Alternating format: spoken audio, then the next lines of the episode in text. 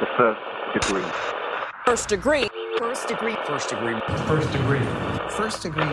The first degree. You see it on the news, you see it on the paper, you see it on Facebook. These things are supposed to happen in movies, not in real life.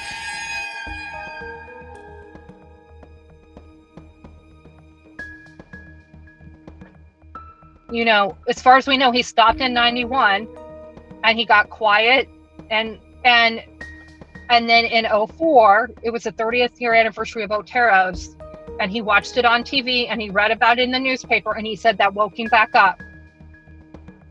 And that he wanted to go play cat and mouse again, is what he calls it. And so he's the one that basically caught himself because he started co- communicating with the police. And they you know, threw everything at him to find him. So of course they are the ones that caught him. But if he had not come out, he would have never been found. I mean, literally, we would have found this crap in our house when he died. Welcome to the First Degree, the true crime podcast that you might end up on. My name is Jac Vanek. I'm sitting far away from Alexis Linkletter and Billy Jensen. And today is a very special day. We have part three and the conclusion of our BTK series. So if you haven't listened to parts one and two, stop right now, go back two weeks. And we still have Dennis Rader's daughter, Kerri, with us. And on today's episode, we're going to take you through the most riveting and visceral facets of her experience when she discovered that her father was BTK. But before we jump into all that, I have a very important question to ask. Billy, what day is it? It's National Chicken Wing Day. Yes. What Yes. is happening? I mm-hmm. know. It is. I've never been so excited. And Bill, there, it's also National Cheese Sacrifice Purchase Day, which I'm not on board with. Sacrifice cheese in your purchasing is not conducive to this podcast. No, no. There I'm- should always be a cheese in your grocery basket. Yes. It's also International Tiger Day and it's Rain Day. And rain is one of my favorite things. So, It's interesting I'm- that a big day. rain day is in the middle of July. hmm I guess for the Midwest it rains, but we're not seeing rain over here on the West Coast. Well, only in California. Okay, rain day. I don't know.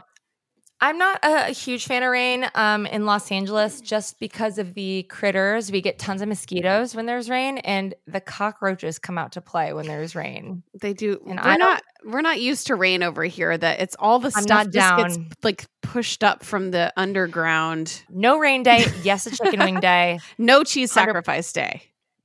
All the cheese, all the time. I don't. Some person that was allergic to cheese probably made up that day. I don't like it, but you know that, that's enough of that. So let's turn down the lights. And turn up your anxiety. because this could be you.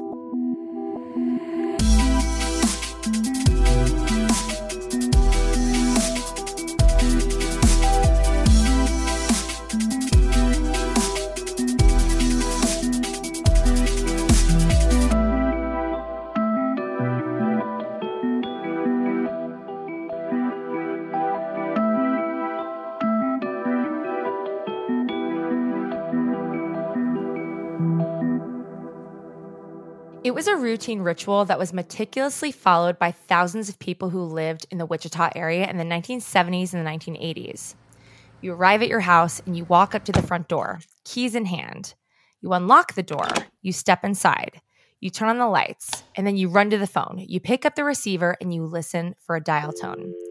And whether or not you heard that flat, shrill, slightly out of tone hum could mean life or death.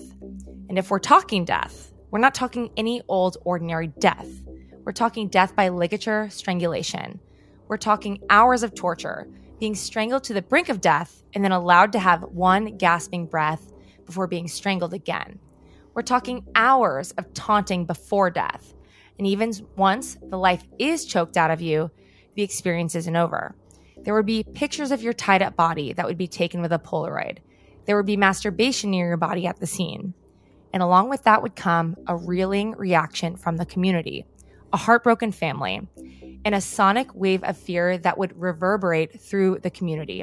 And ultimately, eventually, the person who killed you would write a detailed letter to police taking credit for your senseless murder. On last week's episode, we took you through the murders of Nancy Fox, Marine Hedge, Vicky Wegerle, Shirley Vian, and finally, Dee Davis, who would be BTK's final victim. We left off last week with the porcelain mask that Dee was wearing when she was found. Following Dee's murder, the killer would go underground and would be beckoned to reemerge following the years of silence. BTK had fatally flawed narcissism and would essentially rat himself out after a cat and mouse game with police that lasted three decades. So today's case takes us back to January 15th of 2004. The top movie in theaters was Save the Last Dance with Julia Stiles, Sean Patrick Thomas, and Kerry Washington. The song topping the charts was Independent Women by Destiny's Child. It was a good day. And on January 15th of 2004, it marked a very important anniversary. It was 30 years to the day that the unsolved Otero quadruple homicide had occurred. So, in an attempt to keep the pursuit of BTK alive, the Wichita Eagle released an in depth article in which the original investigators were interviewed. The tone of the article was somber and frustrated because everyone expected BTK to be caught by now. Right, because by 2004, the police had invested more than 100,000 hours in pursuit of BTK. Over the years, they tried almost everything, and there's no doubt that these horrific murders remained at the forefront of the minds of those who lived through them. But 30 years had passed, which meant that for many, these crimes, and also the fear of BTK, were moving further and further away in the rearview mirror. BTK had not been heard from, which for investigators was both a gift and a curse. It's a gift, obviously, because more people hadn't died. And it seemed as if this BTK problem was now the burden of maybe some other jurisdiction. But it was also a curse because without contact or another crime scene, there were no new threads to pull. No new threads that could help unravel the identity of this monster. So when the Wichita Eagle released this article, no one was expecting to hear from BTK as a result. But they did. Right, because they had also written one of these articles on the 20 year anniversary and nothing had happened. So their assumption was, of course, that this guy is is gone. But it seemed as though Dennis Rader missed having his moniker in the papers. And we say this because once the Wichita Eagle released their 30 year Otero murder commemorative article, they received a letter from BTK. But he had used the name Bill Thomas Kilman on the return address. And accompanying the letter was a photocopy of victim Vicky Wegerle's driver's license and photos of Vicky's body that had been taken by her killer. Needless to say, the author of the letter took credit for Vicky Wegerle's murder. And this letter was the shot of adrenaline that law enforcement needed to ramp up their efforts and finally catch this guy. In the same spring the BTK made contact with the media is also when Dennis Rader took his family to a tulip festival in Michigan. And this is proof that he retained his keen ability to deceive everyone around him. He was 59 years old, he was balding, he was out of shape, he was a dog catcher and the president of his church congregation. And on that same road trip with his family, he decided to visit his uncle. The two of them had a lovely day catching up and taking trips down memory lane. Dennis Rader was living a normal life with normal hobbies, normal passions, and a normal family. And he had all of this after he put 10 innocent victims in the ground. In parts one and two, Kerri, our first degree, Dennis Rader's daughter, expressed the fact that she's never actually met quote unquote BTK because she said if she had, she'd be dead. But in hindsight, she realizes that she may have been shown glimpses of him over the years. Um, and so there there are two incidents where he was um, physically abusive towards my brother, where he tried to strangle my brother from the front. Um, when my freshman year in college, we had a falling out and over dinner, and the dinner table crashed. He sprung up and tried to strangle my brother, and then did it a few years later. So again, in hindsight, looking back, you know it's it's taken a long time to be able to process these things because things you just sort of brushed off or you just forgave or you thought well that's the worst thing my father could ever do or was out of character or you realize that's just the, really the tip of this iceberg of this person.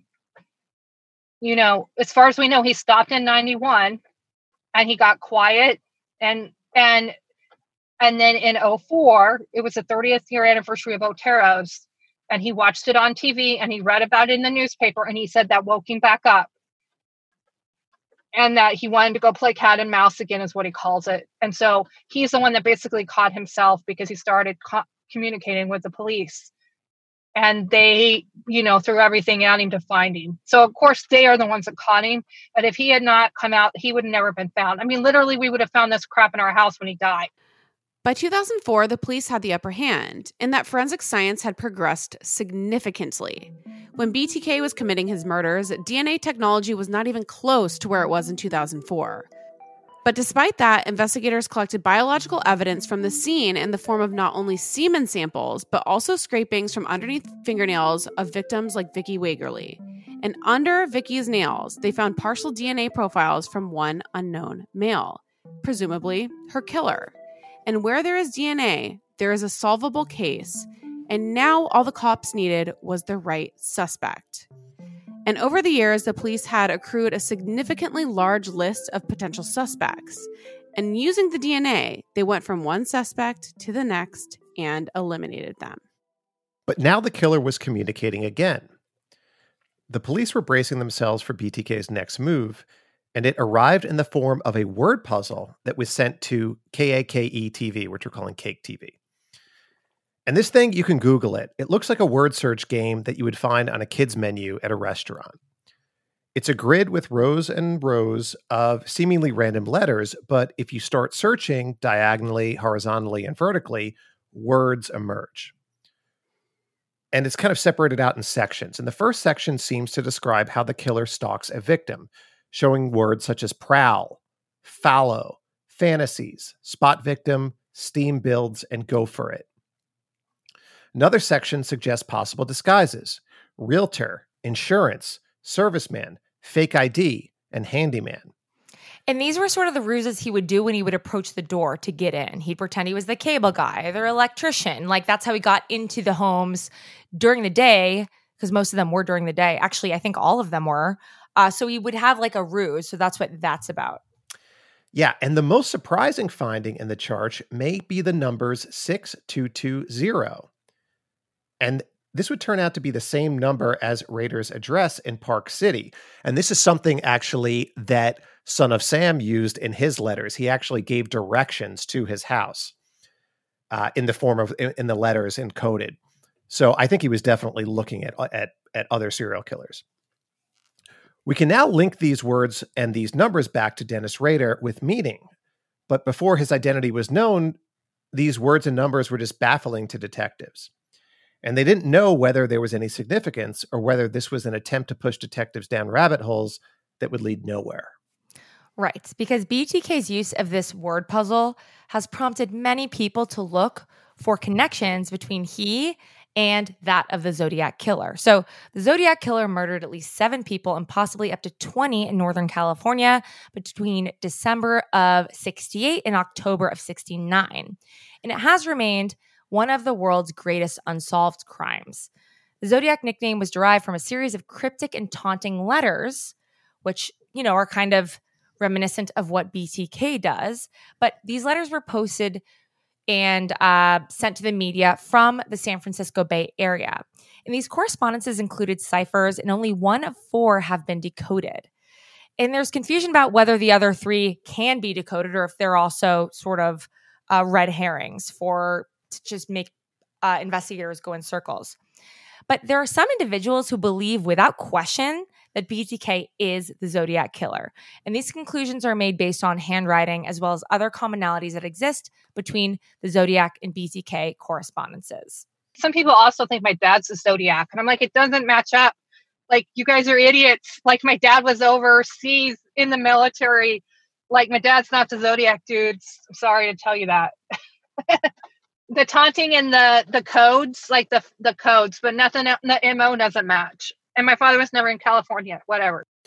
On June 9th of 2004, a month after Cake TV received the word puzzle, a package was found taped to a stop sign at the corner of two really busy streets in Wichita. Inside, there was a letter that detailed gruesome descriptions of the Otero murders and a drawing with the words, The sexual thrill is my bill. And that was written all over it. In the package, there is also a chapter list for a book entitled The BTK Story, and chapter one's title was A Serial Killer is Born. Yeah, so he he's already writing his own story. Yeah, he's writing his autobiography. Yeah. Piece of shit. A little over a month later in July, another strange package was discovered at the Wichita Public Library. And this package had been slipped into the after hours book return slot. There were writings inside that contained more bizarre claims, including that BTK was responsible for the death of 19 year old Jake Allen in Argonia, Kansas, earlier that same month. Now, this claim was actually found to be false, and the teen's death was determined to be death by suicide. But this is odd because it's something new for BTK.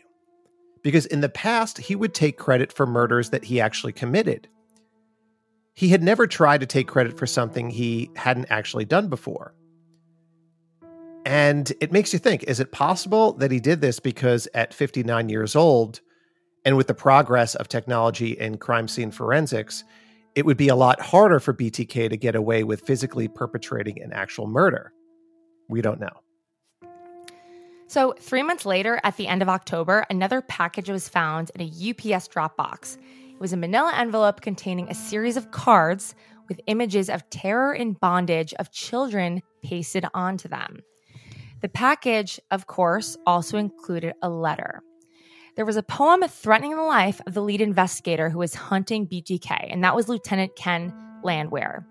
And the package also had a false autobiography containing many details about BTK's life, so it claimed.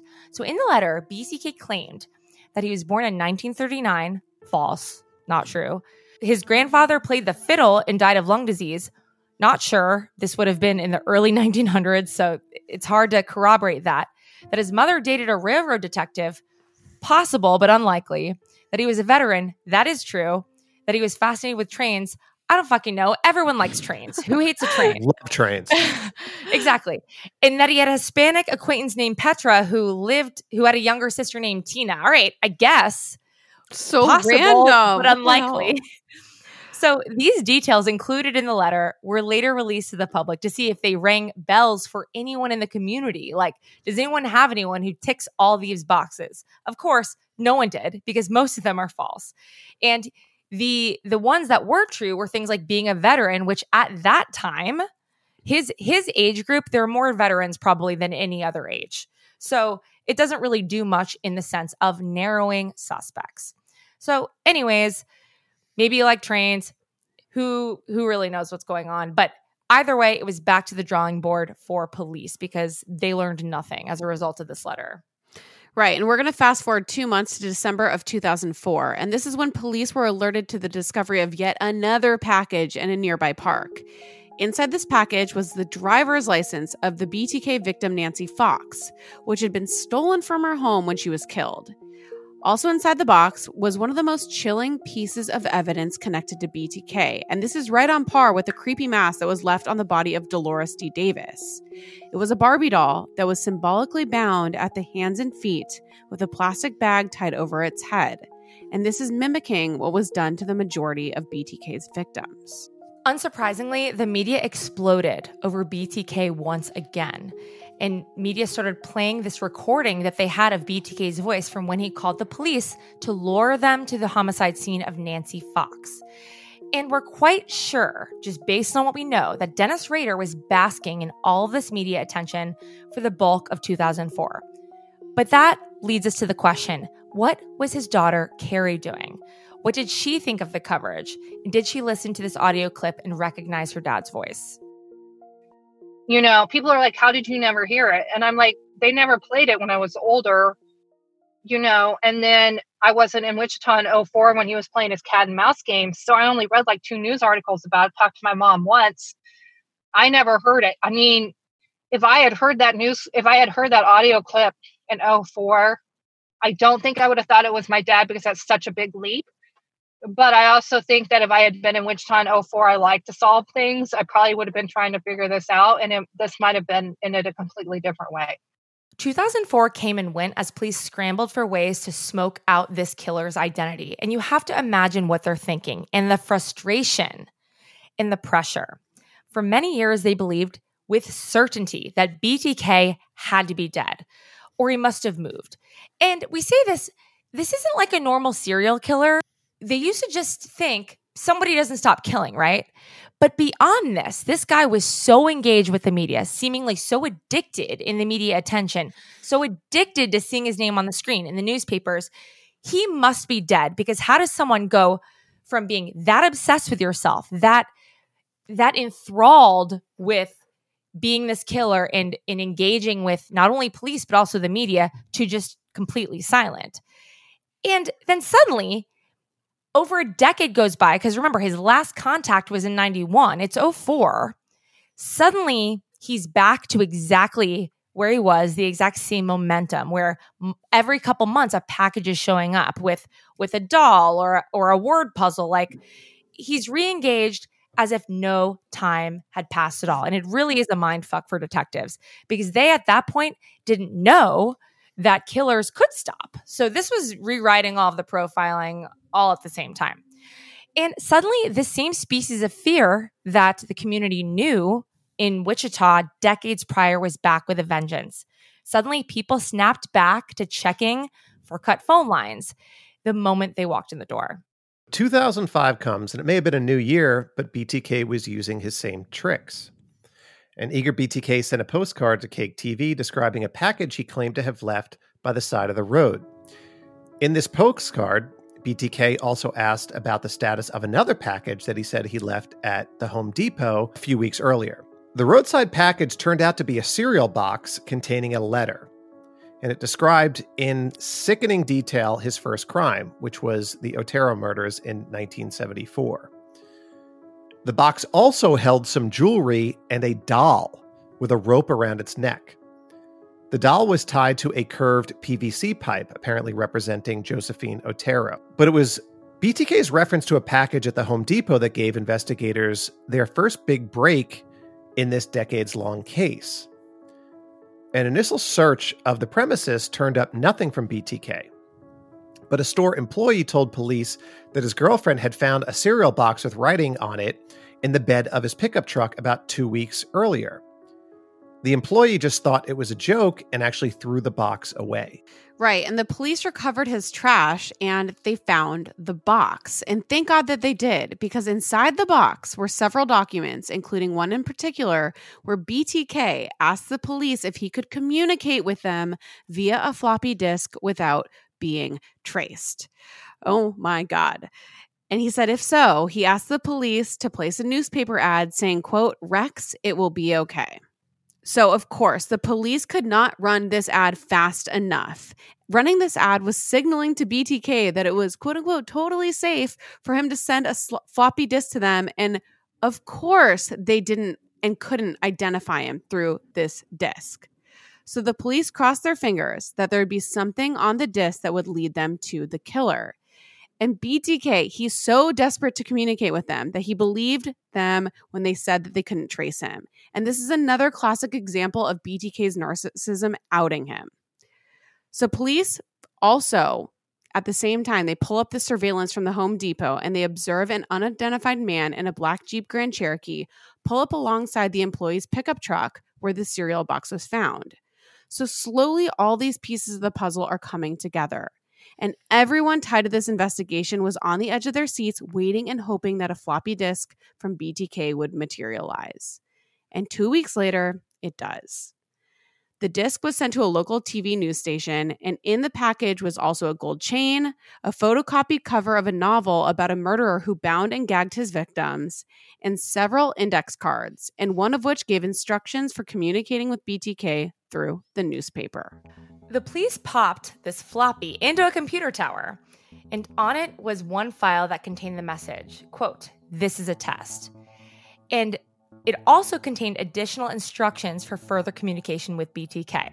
So the police looked inside the quote unquote property section of this document that was saved onto this disk, and they could see that this file had last been saved by somebody named Dennis.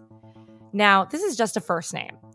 And it could have been a ruse. I mean, this is something BTK had done before. When police searched through the disk, they discovered in a file that had been deleted that the disk had been used at a computer tied to the Christ Lutheran Church.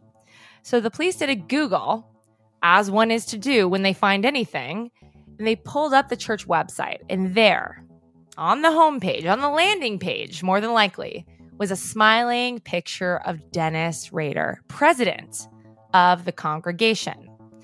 Police quickly learned that Dennis Rader was a code compliance officer for the city of Park City, had an office at City Hall, in fact, located his address, drove past his house, and saw a black Jeep Grand Cherokee in the driveway, the same vehicle that was seen in the surveillance footage outside Home Depot after this cereal box package had been found in the employee's pickup truck. So, we know what happens next. He gets taken into custody. This is huge. This is historic.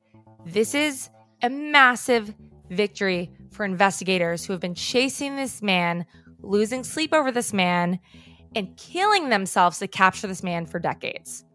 But this, of course, was not a victory for the family of Dennis Rader. What was to come for them was, in essence, life shattering. Well, so the FBI comes to the door. It's like one guy. And so part of the problem is they send in an accountant, like a, an accountant with a badge, not like a criminal guy to me, not like somebody that knew how to work with crime victims. So he was completely like out of his element too. Do you, he was like, Do you know a BTK? And I was like, Well, I've heard there's like somebody named that back in Wichita. And I was like, I heard he, he's like strangles women. I was like, Oh, I was like, had something happen to my mom or grandma. So I'd like totally freaked out on him. And he was like, no, no, they're fine, but you can't talk to them. And I was like, well, then how do you know they're fine? He's like, no, they're fine. He's like, your dad's been arrested. And I'm like, what? He he like basically just drops this bombshell on me in my kitchen that my dad was BTK. It wasn't like we're we're questioning him or we're looking at him. Dad is BTK. Grief is defined as a mental suffering or distress that is caused by loss or affliction, sharp sorrow, or painful regret. And they say that the grieving process hits you in stages. And so, like, he's telling me this. First, it was just like the shock of, like, you know, when you lose somebody in an accident or if you've lost somebody, you know, in a murder or something like that unexpected, like, like that. Like, I had lost my dad and then the insanity of like all this stuff's coming out coming out coming out. So i went into like physical shock. I was basically going into physical shock in front of this officer and he didn't do jack shit. You know like he didn't get me water he didn't get me a blanket he didn't get me help. You know and i i was in physical shock for like 5 days. My husband came home. We were young we were in our 20s we didn't know anybody in michigan so nobody knew i was in physical shock for 5 days and that's where a lot of my messed up PTSD comes from, from being in physical shock and nobody knocking me out. So there's shock and then there's denial. So I'm trying to alibi my dad. So I'm like telling you, like the same thing I told you, all these great things about my dad. And then I'm like trying to get the dates to alibi him. Then there's bargaining. And he's like, oh, well, there was one in 86. Uh, that was the ninth one, Mrs. Wegerle.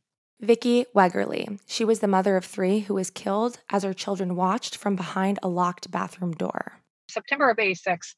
And I hadn't ever heard of that one. And I was like, well, we were at Disneyland the month before, you know, and I was like, that's weird. Like to go to Disneyland and then your dad murders somebody, a mom. And then I started, it just something hit, like it just sunk right into my gut. And if I even sat here and think about it enough, I would do it again, right in, like, right, like how you know something. And I also, I was trying to alibi him that first weekend still.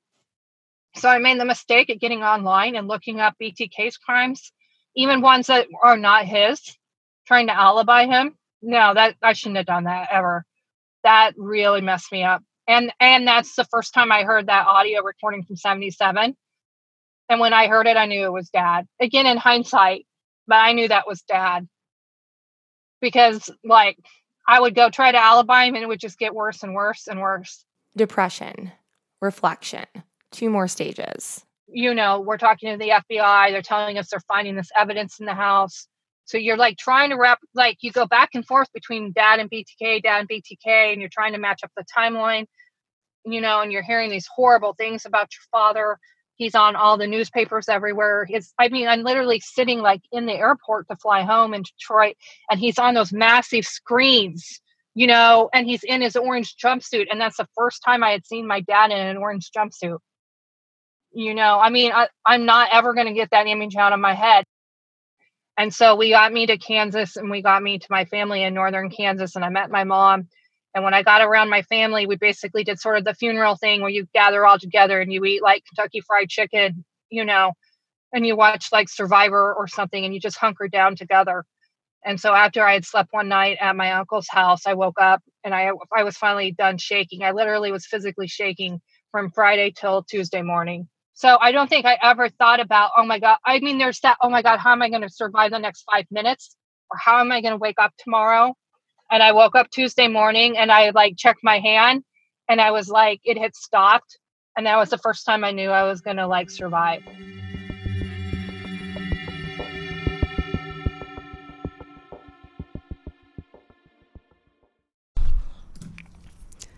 It's almost summer, and the best and most sustainable way to shop for a new season is on therealreal.com. The Real Real is the largest and most trusted source for authenticated luxury resale. It's the only place you'll find brands like Hermes, Cartier, Prada, Dior, Staud, Zimmermann, Jacquemus, and more for up to 90% off retail. 10,000 plus new arrivals land every single day from hundreds of brands you love, all authenticated by a team of in house experts. Whether it's that perfect wedding guest look, a new summer sandal, an updated beach tote, resort wear for your summer vacation, you're bound to find exactly what you're looking for, plus deals you won't get anywhere else on therealreal.com. Visit therealreal.com and use code FIRST at checkout for 20% off. Terms apply.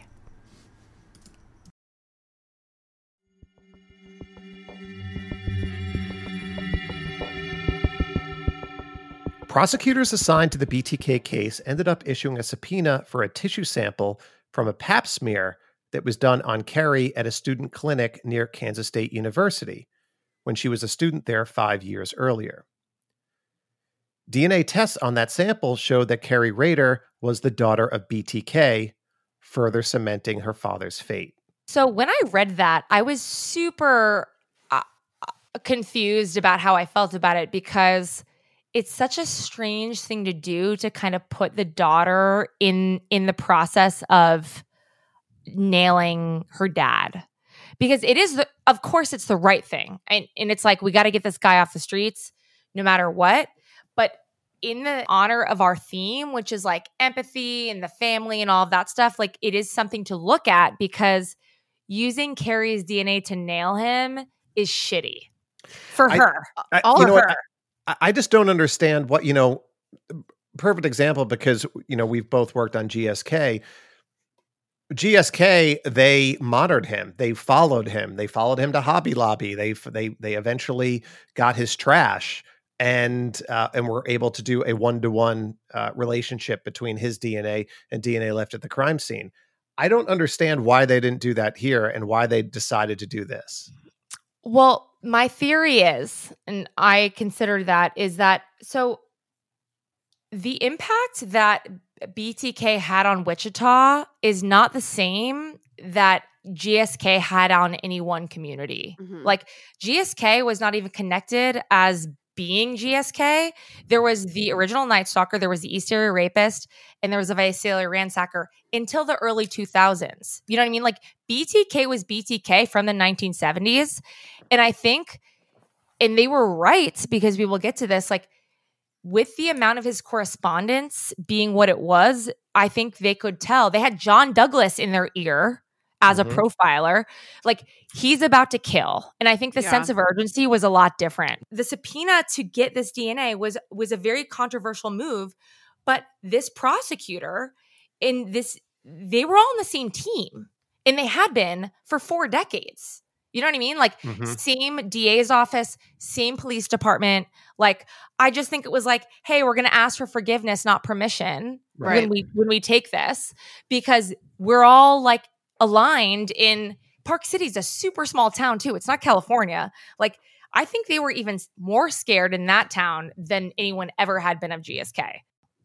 I thought a very probably an interesting thing that's totally unrelated to like anything that you guys are talking about because obviously I'm not like a professional true crime person. You are now, Jacqueline. Um, Yes. no, but my first thought with that is like, what an invasive um DNA type of a sample to be taking too, right? It's from a pap smear. Very ironic. It's- No, it's very ironic. As- And it's like your father is like a sexually motivated serial killer. That that is such an in like it's such an invasive thing to Mhm. to do to somebody. And that was kind of the first thought that I thought when we were sort of talking about that.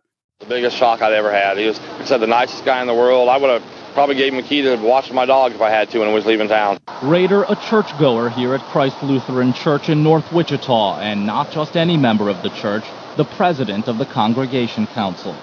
It's consistent with what we had thought all along was that it was an individual who blended well into the community, was basically invisible to his neighbors and friends and coworkers because he was just an ordinary guy.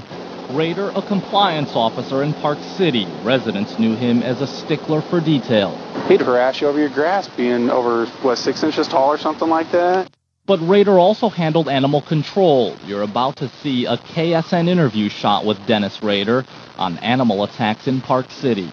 We've been tracking it down. The dogs are somewhat territorial as well as vicious, and we've been trying to round them up and corral them as best we can, working with the uh, reporting parties of where the sheep were killed.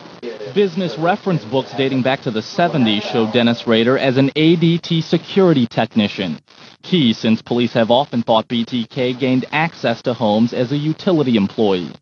We've also learned another piece of information about Dennis Rader that matches what police have thought all along about the BTK killer. He has a history with Wichita State University. An alumni book shows Rader graduated WSU in the late 70s. Police linked a BTK letter to a school copy machine, and the brother of victim Kathryn Bright reports BTK asked him if he'd seen him around campus. The haunting question now for police and an entire city, does this voice Round them up and corral them as best we can, match this one? Yes, you will find a homicide at 843 South Pershing. That, of course, a call police say was made by BTK himself. One member of the Christ Lutheran Church tells me he knew Rader for 20 years and never suspected a thing. Apparently, he was not alone. So on February 25th, 2005, shortly after noon in Park City, Dennis Rader was taken into custody while he was driving near his home. One of the arresting officers asked, Mr. Rader, do you know why you're going downtown? And Rader replied, Oh, I have suspicions why. Then the FBI and the ATF searched his home and vehicle, and they seized evidence, including computer equipment and a pair of black pantyhose retrieved from a shed. They also searched his church, his office at City Hall, and the main branch of the Park City Library. As far as Rader's response to being arrested, well, Dennis Rader was genuinely shocked. He asked Lieutenant Landwehr the following at the start of his interrogation. He said, I need to ask you, how come you lied to me? How come you lied to me? And Landwehr replied, Because I was trying to catch you. Landwehr told the ABA Journal that, quote, he couldn't get over the fact that I would lie to him. He could not believe that I did not want this to go on forever. And most people are aware of the fact that Dennis Rader has never been shy about confessing to his sins. When he was first interrogated, his confession was a 33 hour long marathon in which he revealed each and every detail of his crime in a chilling matter of fact. And he also revealed the location of his quote unquote motherlode of evidence. And once Dennis Rader went to prison, he was interviewed by the famed profiler John Douglas, as we mentioned. And he also started speaking with and working with forensic psychologist Dr. Kathleen Ramsland. And he started corresponding with her and sharing information with her. And he did this for more than five years. And he still talks to her to this day. I do know that based on what Kerri told me. And according to Dennis Rader, he says the reason why he worked with Ramsland was because he wanted her to uncover this thing inside him that made him, quote unquote, go dark, which is his language about what happens to him when he goes into these modes where he needs to kill. And it's this element that he calls Factor X. And to discuss everything uncovered in Rader's confession and everything he shared with Ramsland, it would take months for us to disclose that here. But here are some things that stood out to me as particularly interesting. So, Dennis Rader described his ability to compartmentalize his life by calling it quote unquote cubing, by drawing a distinct line between his normal life and when he went dark. Like my dad was very good at like, okay, I'm a dad now. Now I'm gardening. Now I'm walking the dog, and my clothes, his clothes would change. Or now I'm a compliance officer, so I'm wearing a uniform and I have a truck, so I can stalk you know, or now I'm around police, so I'm going to look like more like a police officer. And now I'm at church, so I'm going to wear church clothes and I'm going to act like a church man. Now I'm with my parents, so I'm going to act like a son. But if you think of somebody like my dad or DeAngelo or Bundy um, or these other guys, they do have the ability to blend in so well. I mean, that's one of their strengths is their ability to like put on different like masks and clothes. I mean, by mask, I mean like, you know, your human mask Rader also confided in Ramsland that as he was growing up, he fantasized about tying women down onto train tracks, which you would see often in old movies and old cartoons. He masturbated to his father's book about the Lonely Hearts Killer. And he personified his impulse to kill by calling it, quote, the Minotaur. When Rader was growing up, he started cutting out slick ads from magazine advertisements. That's what he called it. He would then draw ropes and gags on the pictures, and he pasted them onto these index cards that he would then carry around with him. And he also described his preferred masturbation practices, and he called them motel parties. So he would be alone in a motel room and he would bind his wrists and ankles, cover his head with a bag, and restrict his breathing which paralleled what he did to his victims. Right. And something that I found particularly interesting, but honestly not surprising with BTK is Dennis Rader came up with these like cute little nicknames for his most disturbing acts. So in Rader's correspondence with Ramsland, he said that whenever he referred to something that he found particularly arousing, such as getting spanked as a child or the image of a helpless woman being bound and gagged. He called it his quote unquote sparky big time. And he also hid trophies from his victims in what he liked to call hidey holes throughout Wichita, which is fucking insane to me. So creepy. Hidey holes? Hide it Sparky big time. It's no. it, it, it's, it's so it makes it so much scarier because it's, it's like such a, like it's like dumb bro nicknames for things. No, way, he's like a clown serial mm-hmm. killer hybrid. It's just it's so disturbing. No, it's so disturbing. And a lot of Rader's general fantasies focused on women's lingerie, and he particularly liked satin panties that belonged to his victims. At each victim's home, he would take the time to rummage through all their stuff to take specific things that he wanted. And he kept them in his hidey holes, but he also buried some, taped some to bridges, and kept some at his church. But at the time that he shared all this with Ramsland, he couldn't exactly remember where all of his hidey holes were anymore. He also fixated on anything bound or knotted, and he loved abandoned silos, and he referred to them as castles, fantasizing about torturing women within them. One thing that's really interesting about the silos, when I was doing some of the research, he was referencing how much he loved H.H. H. Holmes. And H.H. H. Holmes had a murder castle and then he's from Kansas. So he thought he was being really unique in that he's like the H.H. H. Holmes of Kansas. He of wants course. a murder barn with a murder silo, but he was still copying. It's still not original. We know he was reading the Lonely Hearts Killer book and getting off on that. And he was doing, who did he copy Billy with? Well, he copied, he's, he's pulling from, he's definitely Everybody. copying yeah. He's definitely copying Zodiac. He's definitely copying Son of Sam. He's giving clues to where he to who he is inside this. Uh, he was a student of serial killers, Mm-hmm. absolutely, mm-hmm. and uh, uh, you know he was uh, so much so that you know when he gives himself that nickname and then comes up with all these other nicknames that that potentially he could you know he he he was getting off on not only the actual act of it but people talking about him.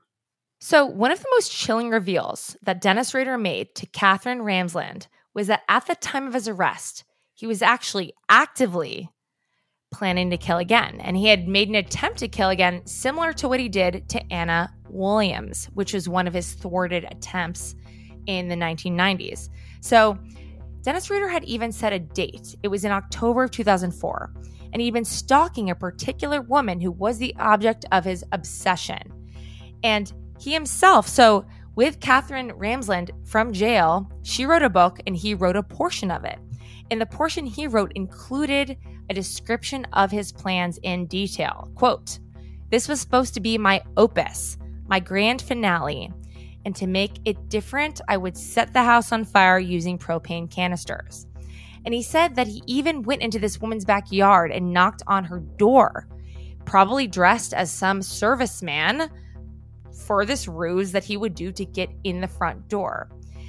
And uh, he bailed, similarly to what happened with Anna Williams, because a city street crew showed up unexpectedly to work outside the house on the roads.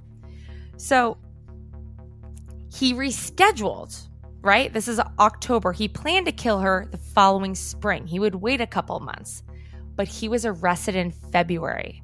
So his arrest ultimately saved this woman because there's no doubt he's only failed once when, um, in the form of Kathryn Bright's brother, Kevin, in the early 1970s.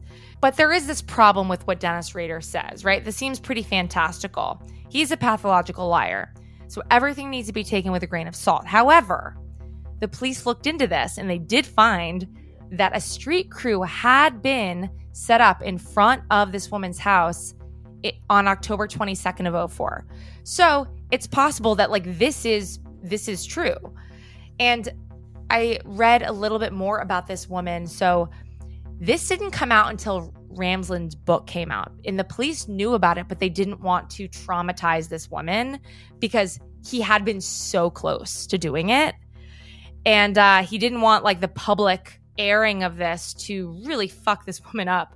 But she did find out, and apparently um, Landwehr, the lead detective, was saying that she took it like a champ and this woman is a bad bitch and super tough. She's like, well, fuck it. He's in jail. I guess like what you don't know can't hurt you. And she didn't know that she was being stalked, but he had been stalking her for months and he would have kept going. Oh, yeah. Wow. So Dr. Katherine Ramsland, she's very close to my dad. She wrote a book that came out in 16 she actually got permission to interview him. And so it's kind of like this open book of my dad's brain. Um, my dad actually wanted to do it to help, you know, educate and help catch people like him. But also he wanted the attention because he's a narcissist. And he also, and then the money went to the victims. So they had to approve it. The problem, I have read that book and I did use it for research and I have met her um, she's extended a lot of like friendship and kindness to my dad. They talk on the phone a lot. They play chess and stuff. The thing is, my dad's a really like non-reliable narrator because he's a pathological liar. So anything that comes out of my dad's mouth, you have to like run it through. Is he lying? And so, unfortunately, even though he thinks he's trying to help, like I threw that book across the room, the detective threw it across the room like it's it's a very very difficult read. It has the crimes in it in a lot of detail. And then it has my dad basically throwing me under the bus at places my mom under the bus. This is before my book came out. And so like it's just my dad being that narcissistic a-hole btk you know? And so again like if that's the only person you've ever met after he was arrested, like the detectives and the criminologists, I would see where they would say this guy doesn't have anything else there. And so one of the reasons I wrote my book was to come back and say, okay, look, we've got this book about his crimes that Wichita Eagle did with the police. It's solid. It's got it's really solid. Okay, there's other books out there that are total crap. That one's solid. And then we got Ramsland's, which is basically like BTK. And then we've got mine and we've got dad and Dennis Rader. And if you're going to learn about him and learn how to catch these guys, you got to combine all three.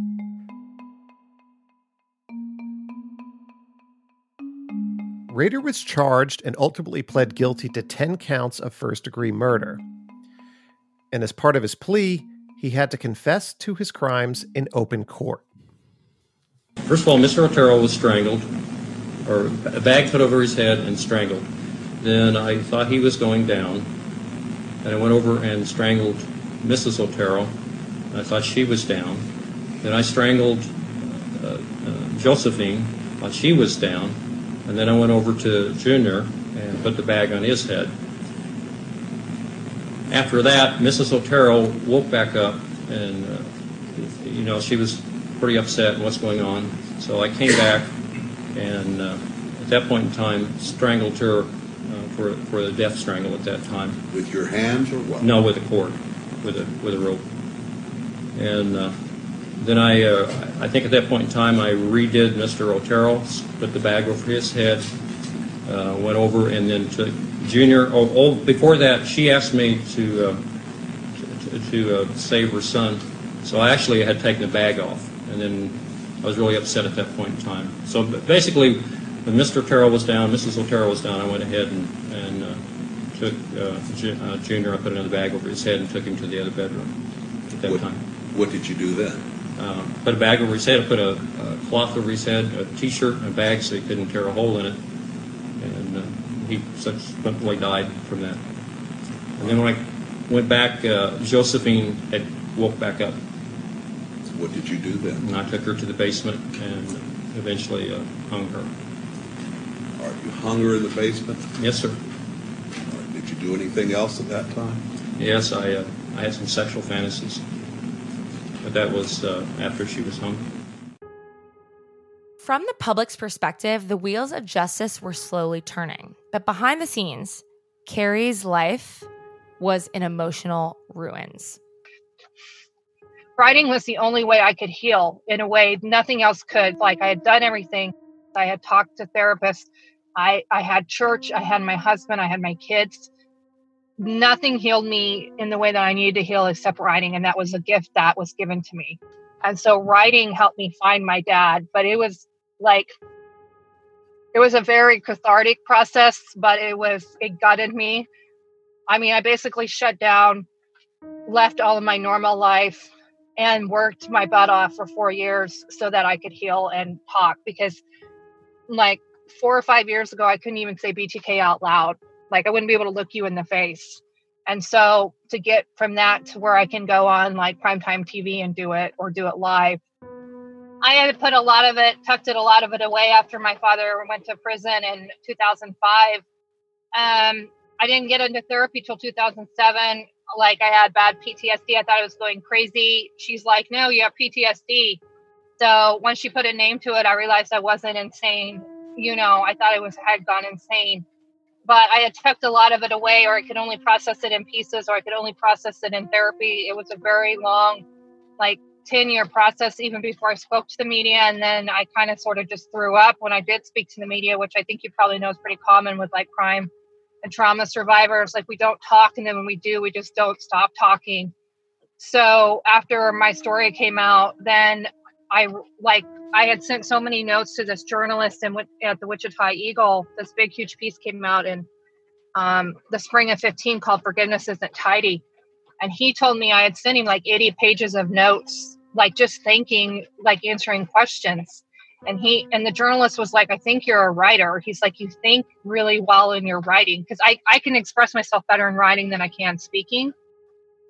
And so i've had like criminologists and detectives tell me like they're using my book to teach in college you know i talked to like some criminal justice kids in new york i talked to like 50 kids over zoom recently about like victim advocacy and i've got detectives telling me that they use my book now as a reference to profiling so like that's awesome. Like I never expected anybody to care or that it would make an impact. And so I'm sort of like I've only had one conversation ever with the FBI when he was arrested. And I'm like, why am I not sitting in Quantico talking to these people? You know, like why am I not like why are people that caught DeAngelo like why aren't we all in there talk like comparing notes? Kerri didn't speak publicly until 15 years after her father was revealed as BTK. And on the heels of another high profile serial killer arrest in the form of Joseph DeAngelo, many have wondered if his daughters will decide to speak publicly as well. And when the news of the Golden State Killer's arrest was made public, Kerri instantly thought of them. So when they caught Gold State, I was really thrilled that they had caught him because I I imagine that was like sort of that big white Moby white whale they would never catch, you know. And then I also found out then really quickly he, he had children, and I was devastated for them. I was bawling that night, knowing that they were going exactly through what I was going through, you know, um, and not no not just that night but knowing the rest of their life knowing here i am and how horrible it still can be. You know i wouldn't wish my life on my worst enemy. And then to find out these innocent people were going to have to go through all this you know with the insane media and the media around golden state was even worse than btk because like there wasn't facebook then there wasn't twitter then you know and so like we were we were harassed pretty bad by the media but i can't even imagine what their family's been through. It's no doubt and no surprise to hear that Kerri still deals with pain and heartache over the truth about her father every single day. But she's tried to channel her experience into some semblance of good. What's it like to be the daughter of a serial killer? I mean day to day i'm pretty much a normal person. I mean i try to be a mom you know i'm a writer i'm a victims advocate you know so um, I try to live a pretty normal life. Um, moving, you know, we've been more careful about privacy. So we run into some issues with privacy. Um, you can run into issues with the schools. The schools do not do well when you tell them, like, you're the mom, like, you're the daughter of a serial killer. You know, they freak out on you. So, like, when we moved, we tried not to tell the schools.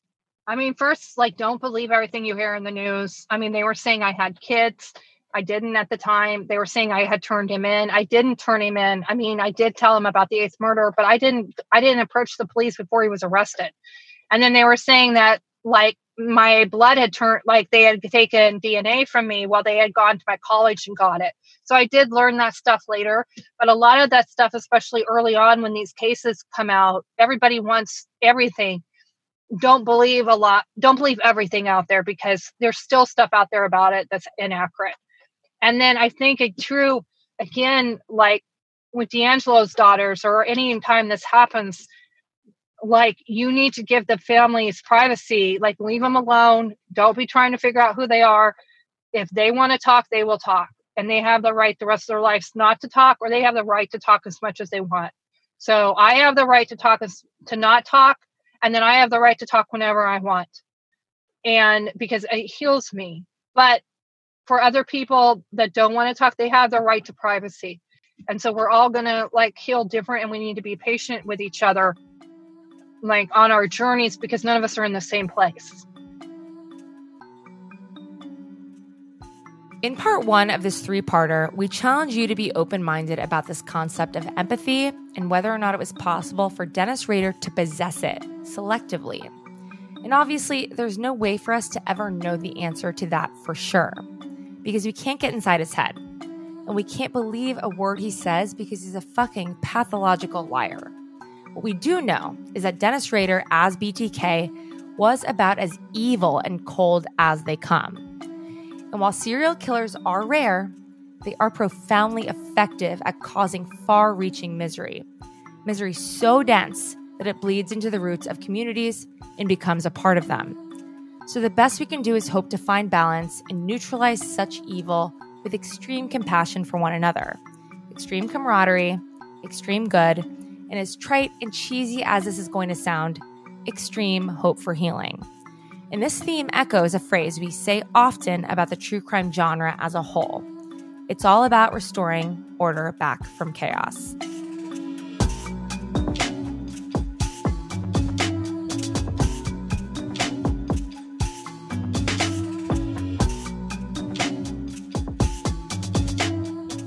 And a huge, huge thank you to Kerri for being our first degree for this episode. If you have a story you'd like to tell, no story is too small or insignificant. So please email us at hello at the first degree podcast.com. You can follow us on Instagram at Alex. Alexis Linkletter at Billy Jensen at Jac Vanek at The First Degree. Please join our Facebook group by searching The First Degree on the search bar and stick around because we're going to kill some time and talk about our serial killer names. And remember, only you can prevent serial killers and keep your friends close. but not, that close. Hey, Jac, why don't we go? You say one word, I say one word, and we bounce back and forth. You go say but. Try it. But Not that. no. No. Start from the beginning. So Billy starts. No, you, but Okay. But not that close. nailed it. Happy Chicken Wing Day.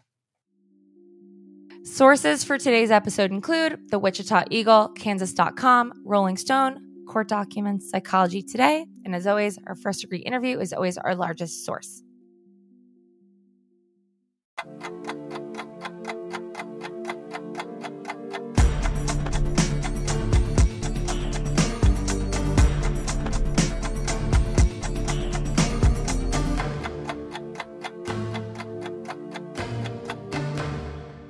Oh boy.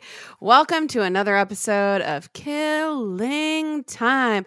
I would just like to let everybody know that we have had so many technical difficulties today. It's like our first time recording all over again. I'm feeling nostalgic.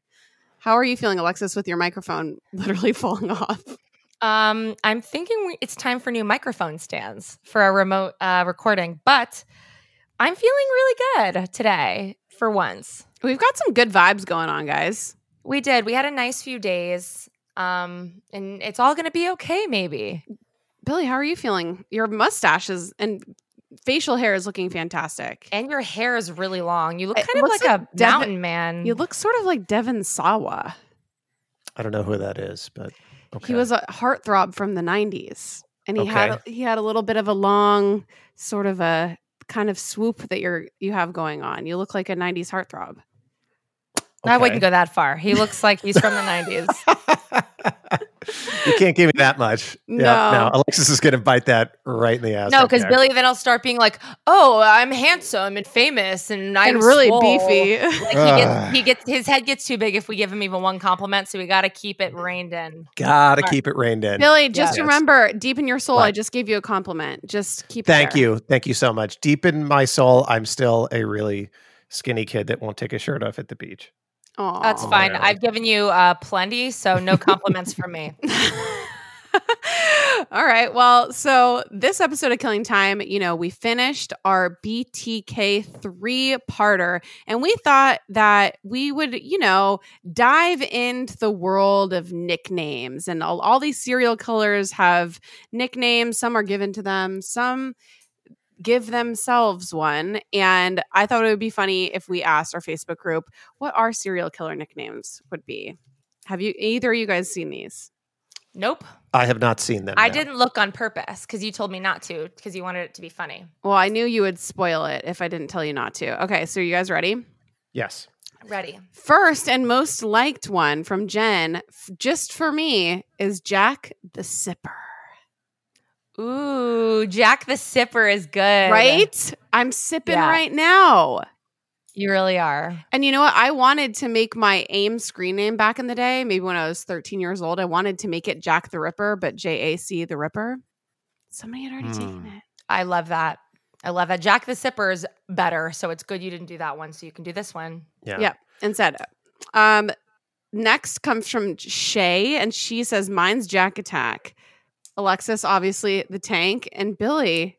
The just- tank is not a serial killer It's- name. It's, not, but Billy is just Slenderman. Billy Slenderman Jensen is has my vote. it's pretty good. Okay, the next one. Um, let's see. Vanek the Vulture. This one comes from Lauren. Vanek the Vulture. Alexis Exfis. Ex, nope, can't even pronounce that. Alexis Exfis. Asphyxiator? Ex, no, just asphyxiate. Alexis Asphyxiate? Is that it? Yes. Sounds like a perfume. It sounds like they want me to asphyxiate. Alexis asphyxiate and Billy phantasm. Gross. You don't like it? I hate Billy's. Mine's cool because it sounds like it sounds like she wants me to asphyxiate, which I'm fine with. And then um yeah, yours is good. all all fine. I, I'll take them all. Okay, Billy. Except, next, Bill, except Billy's. the next one, we're gonna find Billy a good one by, by the end of this. This one comes from Camille. Billy is the dreadful detective. That's pretty good. Mm. It sounds more like a his uh pro wrestler name. The Dreadful Detective, yeah. Yeah. How come there's not a? I was And he wears actually- a monocle. Why, Hell yeah. why is there It's not actually, a? it turns into a ninja star. The monocle turns Oh, into yeah. it turns into those. No, do you guys No, remember Xena Warrior Princess? She had those Yes. razor sharp rings that she would Mhm. throw, Yeah. and then it would come back to her after it sliced someone's head off. He has that, but it's a monocle, and then he has one that's a pocket watch, and he can, and then he can also swing around on a chain and launch them. yes. It kind of makes me think about like a Mortal Kombat character. Like that is like your choice Finish of weapon. him. Yeah.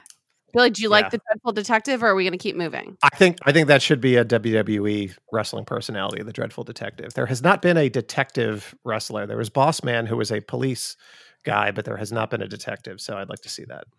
Okay. Um, our next one comes from Ashley, and Alexis would be the Aperol Spritz assassin. Oh hell to the fuck yeah, Ashley. yes. has my back. Yep. I would be the emo annihilator. Yep. Pretty tight. And Billy probably wouldn't get a name because everyone would just be like, yeah, okay, probably should have seen that coming. Yup. Yep. Um let's go to this. Uh Meg says Jac is the scene slayer, Billy is the McDonald's murderer, and Alexis Ooh. is the lizard lawbreaker or the amphibian Uh, arsonist. Oh yes.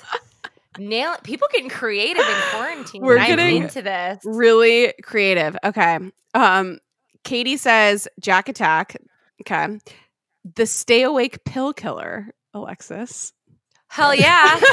Kill all killing all night and all day. Yeah, no may- sleep. Maybe wicked. all your murders would be in the middle of the night because you're the only one awake. I guess a lot of murders are by serial killers are probably in the middle of the night, but And a lot of just random murders are caused by like meth fueled, upper fueled rages. So yeah, that makes sense. okay. Um, Britain says some of these are you know just for one of us. Jac is the crop top killer. I don't hate it. That's Um, perfect. Angie says Jac is the Vanic Panic, which I really like. Wow. It's almost like Satanic Panic. I'm feeling it. Alexis is the meticulous murderer.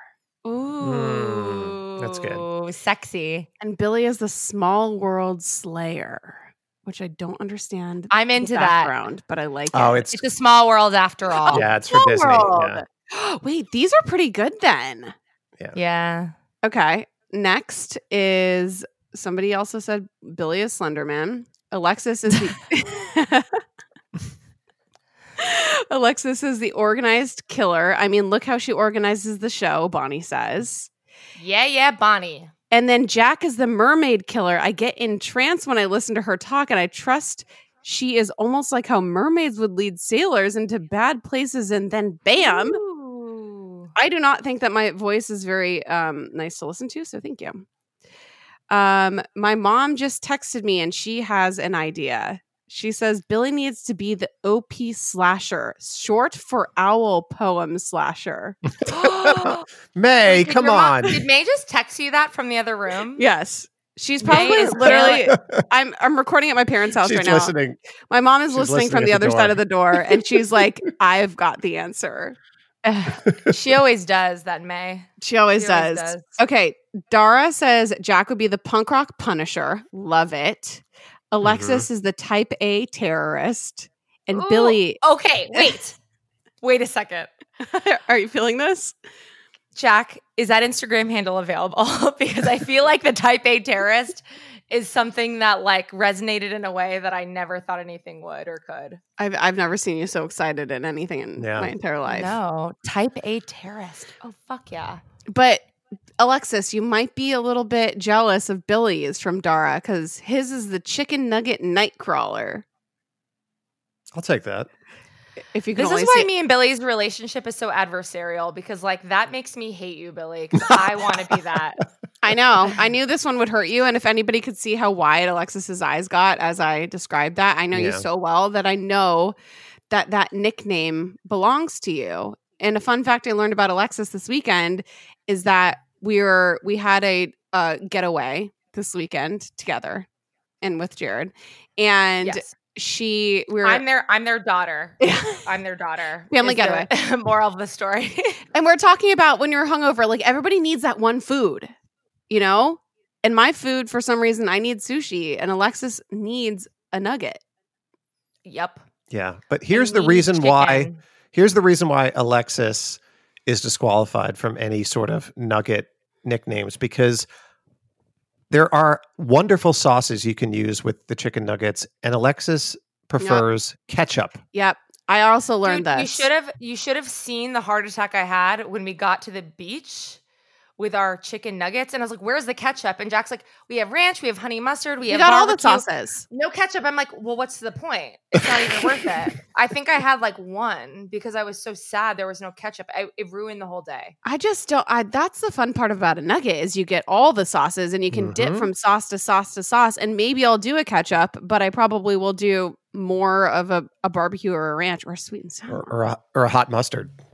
Honestly, you guys, it's not even worth it if there's not ketchup. Okay. Next one is um Nita says Jac is the social influencer killer. Tight. Alexis is the SoCal tank. Do you like that one? Yeah. Wait, no, but that sounds more like a fucking like. That you know sounds- how like Heidi Klum is like the body. Like that Yeah. sounds more like a like my some other like hot girl hypothetical hot girl name. The SoCal tank is like fucking cool. yeah, she's a cool chick. Definitely. Whoever that is, it's not me, but it could be. Okay. And then Billy is the investigative murderer. And then this is one I like from Alyssa. You guys, if we were like a uh, a team, we would just be Jab. Jab is perfect. Mm-hmm. Mm. Mm-hmm. Mm-hmm. Mhm, mhm, mhm, mhm.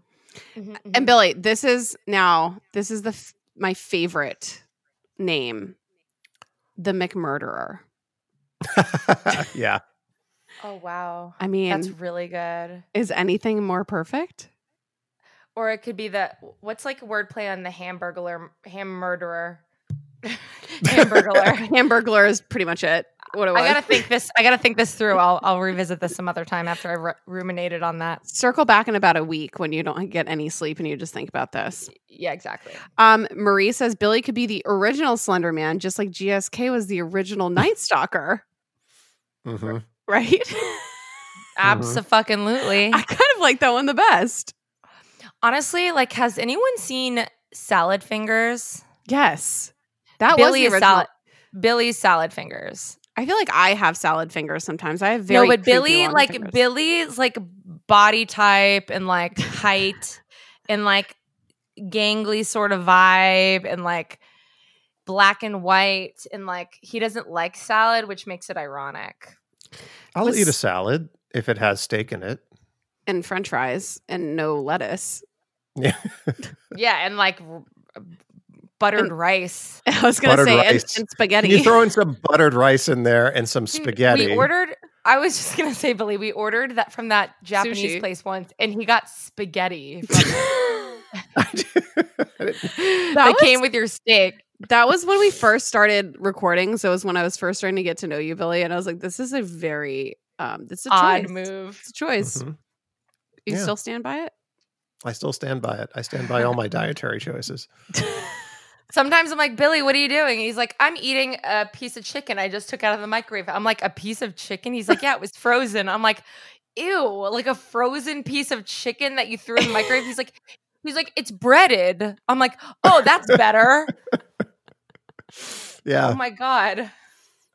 Yep. Okay, funny. you guys, there's a few more left.